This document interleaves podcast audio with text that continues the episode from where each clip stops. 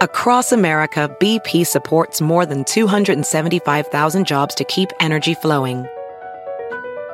Jobs like building grid scale solar energy in Ohio and producing gas with fewer operational emissions in Texas.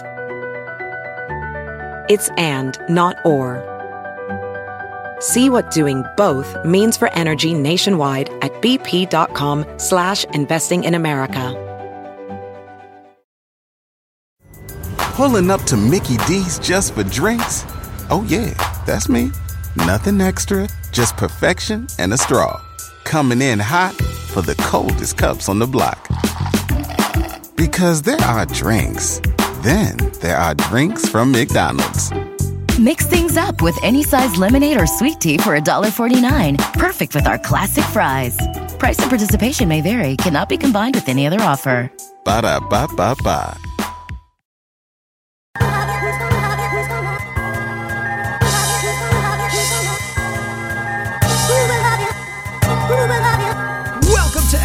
123 of the Highly Relevant Podcast, a Latinx show where I interview the people and discuss the moments that are shaping our American and Latino pop culture. Well, this week is a special episode for me because I'm interviewing someone that I've been wanting to interview for a very long time, and we were looking for the right moment, and this is the right moment. My guest today is Juan Doe. He is one of the hottest comic book creators in the industry right now, and he also happens to be a childhood friend of mine. He is debuting his first graphic novel as a writer called Bad Reception with Aftershock Comics, and it's a thought provoking look at celebrity, fame, and the dark side of social media set against a slasher horror story. How awesome, right? Well, the opening of the story is groundbreaking. It's a 10 page cinematic blitz on paper with nothing but words, darkness, and blood. But before I talk to JD, it's time to give you my weekly pop culture news recap in a segment I like to call Jacked In. Let's begin with the top movie news of the week. It's official. Matrix 4 is officially coming to a theater near you with stars Keanu Reeves and Carrie Ann Moss returning. Robert Rodriguez has cast Priyanka Chopra for a kid superhero movie at Netflix called We Can Be Heroes. Marvel will no longer have Spider-Man, Sony will create their own franchise. And the movie adaptation of Fantasy Island starring Michael Pena will have a Valentine's Day 2020 release. In TV news, Maria Celeste Arrarás appeared on The Today Show to discuss her El Secreto de Selena on Telemundo. Bethenny Frankel announced her departure from Bravo's Real Housewives of New York.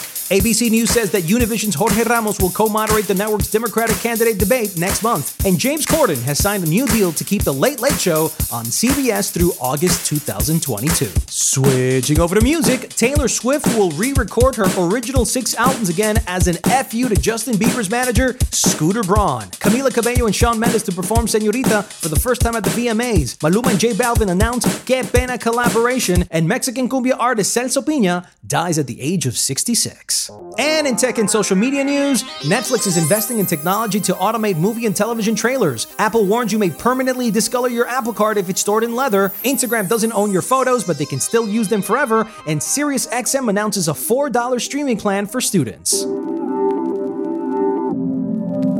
There's a new study out that's warning of the possible deadly consequences for teens using social media. Society has been gradually darkened by this scheme in which everyone is under surveillance all the time. I see a lot of criticism towards me on social media. Many adolescents having to confront the daily realities of new age pressures, from cyberbullying to modern dating. If you're into comic books today, you know the name Juan Doe. He's illustrated dozens of covers in comics for Marvel, DC, and is currently the artist for the hit comics Dark Ark and Strayed. Many of you might know him for drawing the still relevant Latinx Marvel 2007 comic Fantastic Four Isla de la Muerte, which took place in Puerto Rico and it was edited by our good friend Alejandro Arbona. He now debuts his first graphic novel as a writer called Bad Reception. I welcome Juan Doe to the Highly Relevant Podcast. How's it going, man? We finally made it happen. Jack, thank you, man. Thank you for for for having me. That's it. I've peaked. I am officially highly relevant. well, thanks a lot for the pun, man. So listen, uh, you're, you're, you're, you're, I know you because I know you since you were a kid. Uh, but Juan Doe, does anyone, do you want people to know your real name or what's the relationship between your stage name and your real name? Well, uh, I mean, look, to be quite honest, it, it is the name that I use when it comes to this kind of work, you know, so it, it's very much like a performer, uh, a circus performer, a magician. right, right. You know, who, who uses his stage name and, and does work under that. Uh, so yeah, I have a real name and a human name, and it's out there, and you can go find it if you decide to do the research. But for the purposes of what I'm doing as a as a creator, you know, Juan Doe fits perfectly, and it reflects uh, exactly what I like to do. And how did you end up electing the name Juan Doe to be part of your persona? Uh, it was just one of these inside jokes between me and some friends a long time ago now, almost 20 years ago um, you know, and it just kind of stuck. You know, we, someone called me Juan Doe because I used to disappear a lot, and uh, you know, the John Doe. Yo, yeah, where's John so, Doe? the anonymous. Actually, it, that's exactly how it started. Someone said, "Yo, man, you're like a John Doe," and then my other friend said, "Yeah, like a Juan Doe." the and Latino started, version. Of- just, yeah, we just started like cracking up. and then uh, so like the, the name was kind of like in my little universe and then I, a quick story like someone visited my my art studio and they saw some of the work that i was doing at the time and then they actually asked me what my name was and i told them and and they were like well don't you think because of your name that you should do artwork that's related to your culture and i thought that was just the silliest thing because i was doing artwork related to my culture because i'm from new york i'm from america so I, I realized there how people actually do prejudge you based on your name and they have all these assumptions. Oh, yeah. And uh, uh, I think at that point, I decided, well, you know what? I'm going to take on this Juan moniker almost as a way to, honestly, to say, you know, F you to anyone who wants to judge me by by my name. And it was the idea that I can sort of be anonymous while defining a, an actual name for myself. Right. So I, I thought that was pretty interesting. So before we get to how these cultural sort of filters in society have informed the way you do your own art. Uh, let's quickly get into the, the, the business of bad reception, man, because I'm really okay. excited about this. Um, awesome. I've been with you on the on the down low on on on on on helping you organize your thoughts when bad reception was happening. You were in Tokyo. And I remember when you first pitched me the idea for this story, and I was just like, my my jaw dropped because I don't really see that in the media. Period. So tell everybody uh, what Bad Reception is, and where did the idea to create Bad Reception come from? Okay, yeah, I mean, well, you said it perfectly. You know, it is a techno horror thriller. Uh, it's a story about you know smartphone addiction and it's about nomophobia which is the, the fear of no mobile phones and it's also about a, it's a survival story you know. So the, the origin the actual origin of bad reception was really over 10 years ago. Hmm. and it was just like a like like a silly idea. And at the time a lot of the pieces were the same. It was a, it was about a wedding. It was but it was like off the grid and no one was were was going to have phones. But at the time, I think I remember the hook being like literally because reception was bad, you know, because we didn't have 4G and 5G and LTE networks, you know, like, you know, the, the phone and the smartphone was, was becoming ubiquitous, but we still needed to build out that, that infrastructure. Mm-hmm. So at the time, it was more of a, of a sort of B movie joke about oh man, my cell phone doesn't work and the killer is hunting me and I can't call for help. you know, so you know, but it wasn't anything that had any any teeth. I thought it was just more of like, and you know me that we come up with ideas all the time, right? And it was just kind of filed into the the archives, uh, but then cut, you know, to 2018. You know, which is when when I, I conceived of the pitch, and obviously the whole global communication system of the world has has pretty much you know become uh, part of the, the, the the general mass and reveal the are, dark are side that we didn't know at the nascent of any sure. of this. Right? Sure, because we we didn't have social media in that capacity uh, the way we do today. So I think today we have uh, uh much more examples of what these devices are doing, and and obviously it's the big cultural elephant in the room is social media, right? It's it's almost the number one topic, and it doesn't matter what industry you're in. Social media is having an effect one way or another in how these these processes are are uh, are being aligned. So, what about the genre aspects of this? That's just a way to drive home some of the points that I want to make with the book. Uh, which again, it's it's you, we're taking celebrities who are uh, very highly active on social media, who are invited to this celebrity wedding, but they have to give up their phones and basically spend time with each other. And and I think today that sounds almost very uncomfortable, man. Today in exactly, 2019, yeah, exactly. So the the idea of asking someone to give up their phone for it's any like, it's like giving up their own kid, man. Yeah, no, no, man. I, I mean, and listen, uh, I've even had some examples with you when, when we've gone to like some movie screenings. I don't think they do it as much today, but I remember going a, a couple times with you, and these people would take your phones, put it in a bag, and then right. go to watch a movie. And I think you and I went into the bathroom and put our phones in our socks because I'm like, dude, I am not giving up my phone for any reason. And this was like maybe the second generation of the iPhone. You know, it's not even like what it is today. So I think to, in today's landscape, that's almost like you know, it's almost offensive to oh, ask someone absolutely. to, to, to I, give up their phone. And you kind of alluded to it when I when I repitched Bad Reception to you when I was in Tokyo. We were talking, and I think that was like in real time too. Like like we were just kind of thinking about it. And I was like, "Yo, it would be interesting to take this idea of like celebrity wedding and, and, and people who are addicted to the smartphones and kind of take it away from them." Uh, and then that's sort of the the genesis of, of this idea because I started doing research and I learned about this uh, uh, this phobia called nomophobia, which is already primed to be one of the like the major phobias of the 21st century, which is that the wow. fear of no mobile phone.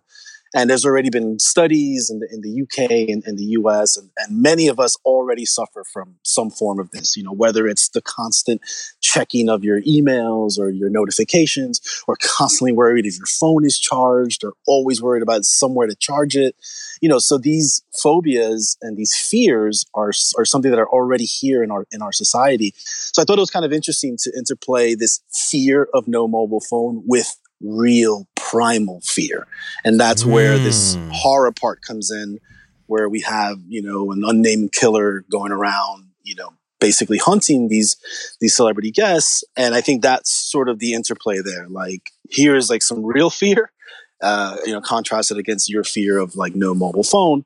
And it's within that space that I'm really having basically a lot of fun trying to figure out how some of these characters would act and react to this kind of situation. Why did it take so long for you to have the confidence in yourself to tell this story now? Uh, honestly, I, it, it could just be like a natural state of evolution, you know, where I was very comfortable just drawing comic books and working with great writers, uh, especially like the last four or five years of my career. Um, but I think, you know, I am an artist. I feel like I do have something to say and I have you know my own interests. Uh, it never really hit me that hey, I could just write and draw my own stuff, you know. Uh, but we've seen obviously we're living in the era of the the comic book as sort of the launching pad for a lot of these great IPs and media stories that that that, that we're getting, whether they're film or TV. Um, we're, we're seeing that that the comic book springboard is is really vibrant, and I think that's interesting to me, where you can go into a space and basically write a story and draw a story, and you don't really have a budget. it, the, your only budget is your imagination. Right. So that George very, very, R. R. Martin sort of like uh, massive scale Guillermo del Toro. It's like you know what, your imagination doesn't have a budget.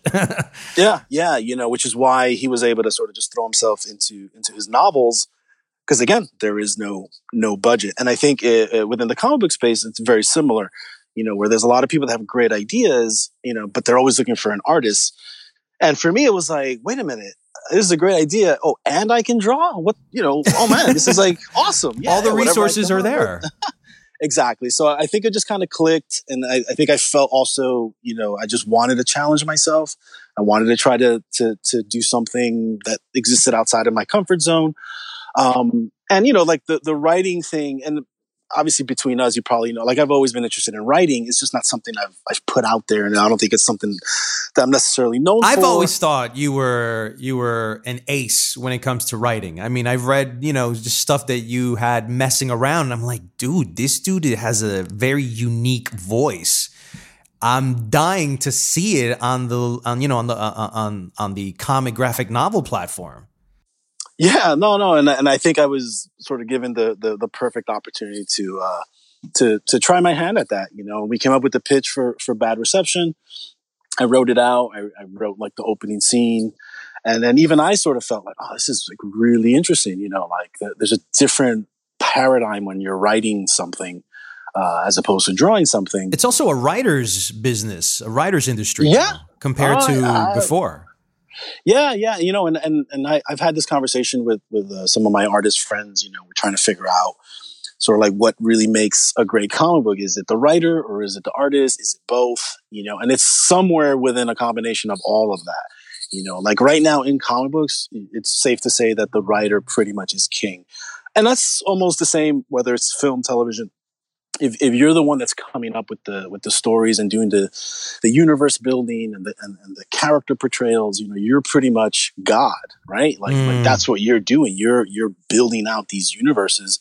Uh, so and that's a very powerful thing, you know. And then you get the whole, you know, crew of people to come and help you visualize it, whether it's artists or filmmakers, uh, directors, you know. So it's a, it's a very interesting place to be where the the, the writer is the one sort of really you know making the moves and the narrative industries right now. So let's get people salivating, man. Let's talk about the story. I I I fucking love this story, man.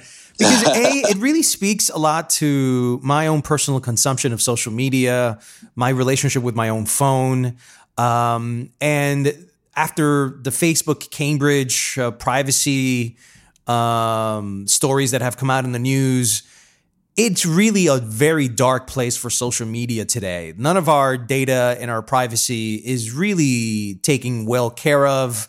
Uh, and I feel like this story really sums up what's happening in the world right now with technology. Tell me, tell me, the, tell me about the characters and how you came up with these characters. Are they based on real life for you? Are they all fictionalized? How did you get into the minds and heads of these characters? Uh, yeah, yeah. I mean, I think one of the things that I that that, that I'm learning uh, as I'm developing these characters is that, and I think this happens to, to most of us when we invest in any kind of story and we invest in these characters, we tend to view them as if they're people. And and, and it kind of dawned on me, I'm like, you know what? I'm I'm not writing people. Mm. I'm hmm. writing char- characters, you know, and characters. There's a big difference. Characters to me are a distilled version of all of the expectations that we want out of people. So when oh. we write ah. characters, we're not writing human beings. And I think a lot of people get sort of mixed up with that. You know, when you have a lot of sort of fandom, they get angry at things or they get angry because this character would never do that in real life. And, and you see it play out over and over, whether it's a Star like Game Wars of Thrones and Jon Snow. Game of right. Thrones. Exactly. And, and I think part of it is that the audience, you know, hasn't made that sort of relationship gap yet. You know, they haven't closed that, that gap where right. like where where they think they're really looking or hearing about people, but they're not. These are proxied versions of humans, right? And we do our best to put them in situations so that we can tell some kind of interesting narrative. So that kind of really helped me loosen myself up, you know, and not put that pressure. I'm like, oh, I got to write these humans to be perfectly human because the whole point of, of writing characters is that the, people are unpredictable, you know. So if you take a set of, of, of, of, variances and kind of put it all together, you can get some really interesting things. With this particular story, I was like, okay, we have the most followed celebrity on social media. Her name is Gaia. She's a multi hyphenate.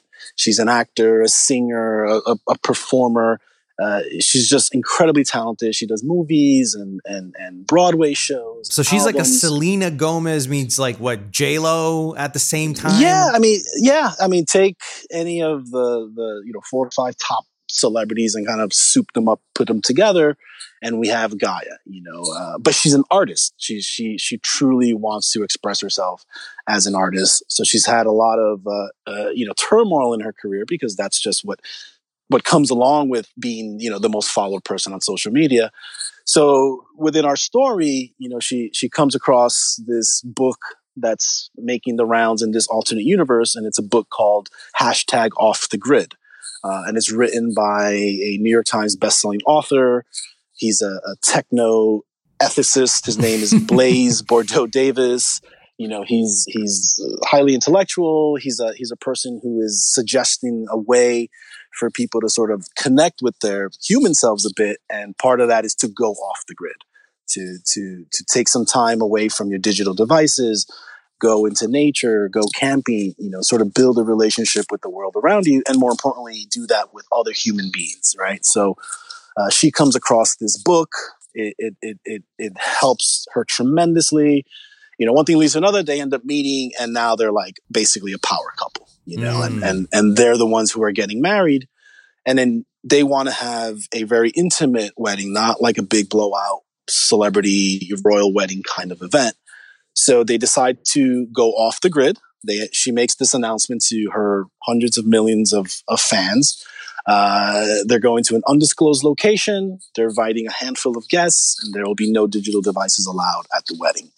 And that, that's basically the genesis of, of where our story is going to begin and how these characters, who are all suffering from nomophobia, all of them, all of them, and they're all basically at different levels of, of, of the celebrity scale, right? You know, these are these are not just like regular Joes, you know, with a, with a couple, you know, 50, 60 followers. They all have a certain amount of followers that they fit a criteria in that. Right. Absolutely. Absolutely. You know, and, it, and I think it also plays to the fact that life has become a popularity contest. It really has. It really has. You know, it's it, even now in the most basic social settings. If you go out and you meet someone, and then you check out their Instagram or their Twitter or whatever, the, it's one of the first things you notice. You know, and if you see that they have X amount of followers, it's probably going to, to sway a little bit of how you feel about them. You know, like, oh, this guy is somebody. That so sucks to hear it like the way you're saying it, but you're absolutely right, man. Like you meet someone yeah. and all of a sudden someone's Instagram you just to see what your power cachet and, and social mm-hmm. status ranking is, you know? And see, well, may I'll be your friend depending on how many followers you guys. Like, what? What about just me being me and making you mm-hmm. feel good? Nah, dude, mm-hmm. that's not the way I play. Yeah, yeah. It's so, a little mean, scary to hear it like that, man. It, it's scary, and I guess you know you can you, you can imagine it from the standpoint of you know, young people, like you know kids who are in junior high school or high school, where there's right. already that pressure to feel relevant, to feel popular. And now we have these, these devices that give you an actual data score on that, that, that actually show you, hey, X is this or that. So, you know, it, it's, it's fearful in, uh, uh, in some ways. And it's, I, I mean, I have no idea. I mean, I'm an older guy. I'm not necessarily part of the, the social media generation. I absolutely respect it and I understand it because this is just how the world is right now, you know. So you, you can't sit around and say, "Oh, I hate social media." that's that's not really a, a proper thing to say because social media is just the word to describe human interactions. It's just that we have a, a data set for it now, mm-hmm. and I think that's what's interesting is that does that data set uh, is it quantifiable in a way that changes how you act or behave towards towards one another? And I think that's where we're all in as a, as a people, as a, as a society, you know, it's like if, if like even people of, of, our generation, right? We, we we've had this conversation. Like, dude, you got to be on social media, right? You got to be out there promoting your work and this, and this, and that, or else it's not going to be relevant. Uh, so I think all of us are dealing with with with this kind of you know social anxiety because that's how, how how I feel about it. Like I feel like, oh man, if I'm not putting stuff up on social media, I'm irrelevant, and obviously that's not the case. But so we, we have to work within all of that. What is your relationship with social media from the get go? Uh, from 2007 when the iPhone first came out and the app started to come out and Twitter, etc., until today. Like, for example, you don't have a Facebook page. And it wasn't until really recently that you started getting into Instagram. Why have you been so guarded against social media? It's it's a practical thing. I just I'm not wired that way. It's it's not a, a choice. It's like the way that I work, the way that I function, the the, the things that are in my life uh, are prioritized over having to take time to oh i should post this or i should say this on on on, social media so uh, I think it's just a matter of like age, you know. But I do understand that it's an important tool uh, to have at your disposal, especially if you're an artist or you're a creator or you're trying to put out content. You know, companies don't do that for you anymore. You know, the, the companies now expect you to kind of come in with your set of followers and and your own way of marketing and branding your stuff, uh, and that's kind of how it's everywhere now. You know, I mean, I, am not on Facebook. You know, I mean, I, there's a gazillion reasons why. You know, but they bought Instagram, so no matter what, my data is within the Facebook network. You know, in, Instagram for me is maybe the the best platform simply because it's a visual medium and and I enjoy drawing and I enjoy posting up like pictures and stuff like that. Uh, you know, Twitter is good for me to put you know post news about stuff that I'm doing. You know, but but the one thing that I don't really use social media for is to have active conversations about things. You know, that I still prefer sit on the phone with you and, and talk about stuff. You know, I, I don't feel comfortable saying anything because you're you're kind of speaking into a vacuum. Yet right. this vacuum is full of a million opinions and thoughts, and it's to me it's just too much noise, man. It's it's just a matter of and it can get toxic. Focus. That's it. Yeah, I mean, look, yes, uh, you know, you, you, can say one little thing and forget about it. Your your world could literally change overnight. Gaia is from New York, but she's also Latina. She's like yes. Latinx, modern, uh, and sort of like the evolution of of of of a Latino in America. You know, it's the American dream while she's still maintaining her culture, kind of like Jenny. Uh, on the block, on the you know on the six train when she was mm-hmm. blowing up, but she still felt ours, right? Um, she's diverse and you don't see as many diverse female lead characters in comic books as much. It's not as historically uh, traditional. Uh, why did you decide to make her uh, diverse? Yeah i mean some of that is it comes from my own experiences. So I, you know gaia is a new Rican from spanish harlem uh, you know she went to you know, LaGuardia School of Arts. She's always been into art. Uh, she was exposed to a lot of that when she was young. And I think that's something that New York does offer, you know, and, and, and I can use that for myself. You know, I'm from New York.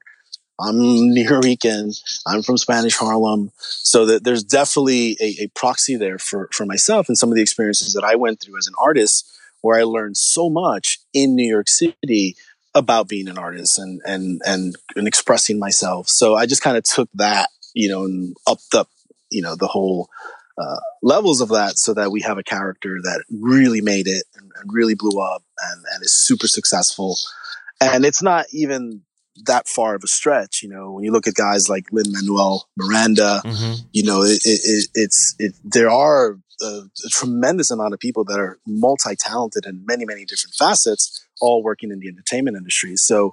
Uh, I think my character is diverse, but not so impossible to imagine um, right. that, that, they can come from that. I, I, grew up reading comic books where every character was white. I rarely mm-hmm. saw a diverse character, but it didn't necessarily affect the way I read that comic book. I didn't hate it because the characters were white and they didn't relate to me. There was this like growing up and watching Growing Pains on TV and reading Captain America on a comic book, and everybody was white. The world was white to me. And never did I question that until I got much older. And I guess I wanted to get into the business and I noticed there was the resistance aspect of that. And I go, oh, wow, okay. So there is some judgment against someone like me. But for comic books, does diversity really matter in the storytelling process? Is it going to make someone buy a comic book uh, that they weren't going to buy before just because the characters are diverse? W- what is your opinion uh, on diversity within the comic book industry? From my my experience, man, I I've been really fortunate to know a very wide, diverse cloth of, you know, people from all over the place. You know, so it's it's never relegated to just one kind of person or one one kind of ethnicity or whatever. To me, my whole experience has always been working with people that are diverse in a very organic way. It's not that I'm going to go out and seek someone who's a particular uh, race or anything like that.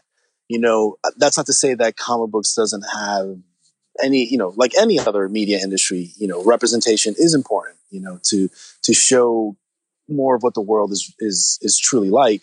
So I think just, I can only speak for myself, from my personal experience, you know, I'm from New York City. You know, every single day I'd go out to school to work and every other face is a person from a different country, a different uh, ethnicity. It's just very natural for me to feel that the world is diverse.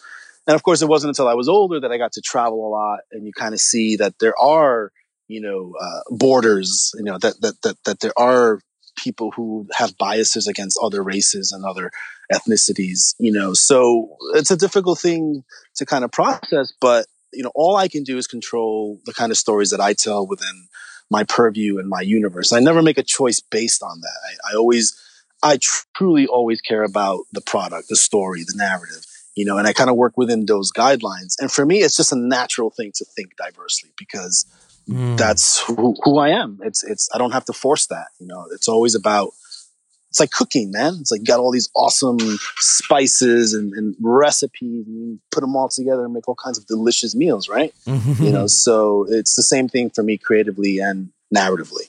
What's the ultimate goal with this comic? Is it that you want to leave a message in society so society can change and maybe change their social media habits? Or is this more of an adventure that you're having with this particular story and whatever happens, happens?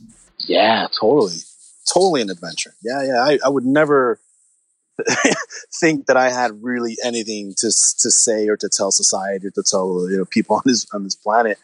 You know, I'm I'm just having a blast, sort of living within this universe and and messing around with what some of these characters are doing. And that does have some relation to what we're doing in the real world, right? You know, but ultimately, I'm I'm trying to have fun. I'm trying to tell a cool story you know, I, I do kind of want to express myself. And I think the comic book medium and the fact that I'm able to write it and to illustrate it really hits all those points for me and, and, and allows me to maximize those those pleasure points that I really look for when I'm telling a story. How would you sum up the overall experience of creating and writing and being the author of your first comic? I mean, what does that mean for you emotionally? What does that mean for you when you look it back, you know, in retrospect of the years you've contributed such great art to the industry. Um, was this a fascinating time doing this? Did you struggle through to, to get to this? Uh, are you a better artist because of this comic book now, because of this experience? I think for, for, for me, it was an incredible experience because normally I'm used to just, I get a script and everything is there for me. And all I have to do is sit down and draw it and illustrate it. And, and I'm really good at that. And I'm very comfortable doing that. Uh, but this is a completely different animal. You know, building this universe out from uh, scratch was was very challenging, but really satisfying. You know, to the point where uh, I don't know if I, you know, even am, am, am, interested in working on other stuff anymore, other than things that I come up with. You know, because I'm I'm able to exact such control that that's something that's that's very powerful. You know, uh, um, and I think I, I even felt it when I was really finishing up the script for Bad Reception, I absolutely felt this sense of like, I am a god. right, because you're creating can, some life or something within yeah, these yeah, yeah. Yeah, I can absolutely, and and I think that probably sums it up. You know, I think all artists when they make stuff, they're in essence creating life. You know, life of this image, of the of this this visual that's going to go out there. So it's it's very much in the DNA of an artist to bring things to life, to birth images. Uh, and I think in, in this case, using the words and images was just a, a, more attuned frequency of that, you know, where, where I felt like any little thing I can work out and I can fix it with the words and then complement it with the art. So it's, it, it's quite liberating, you know, to, to be able to have that much control, you know, like whether or not it succeeds, you know, it's a different story, you know, but the process itself, I, I definitely felt like this is something that I want to continue to do. And hopefully it's the beginning of, you know, because now all of a sudden I have tons of ideas for stories that I want to tell, you know, and, and, and hopefully this will be a springboard to allow me to do that. Bad Reception comes out August 21st. It's unlike any reading experience you'll ever have. Go pick it up Bad Reception, August 21st. Thank you, brother.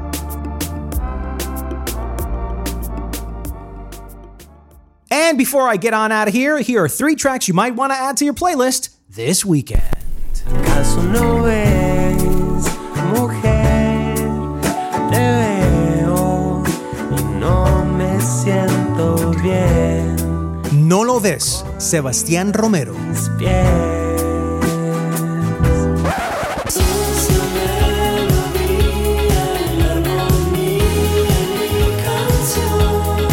SOS, surfistas del sistema.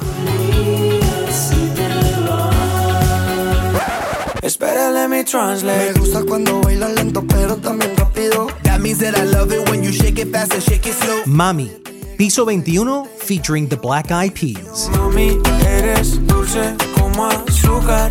Yeah. Baby, dale, dale. Tienes ese toque.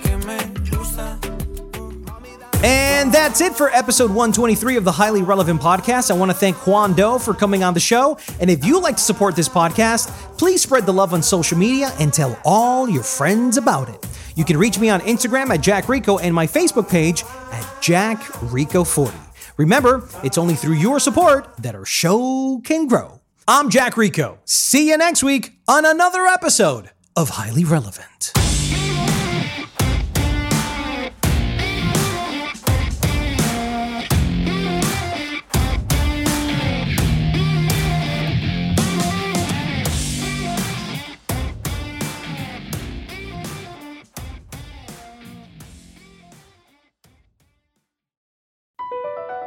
BP added more than $70 billion to the U.S. economy in 2022. Investments like acquiring America's largest biogas producer, Archaea Energy, and starting up new infrastructure in the Gulf of Mexico. It's and, not or. See what doing both means for energy nationwide at bp.com slash investing in America. Pulling up to Mickey D's just for drinks? Oh, yeah, that's me. Nothing extra, just perfection and a straw. Coming in hot for the coldest cups on the block. Because there are drinks, then there are drinks from McDonald's. Mix things up with any size lemonade or sweet tea for $1.49. Perfect with our classic fries. Price and participation may vary, cannot be combined with any other offer. Ba da ba ba ba.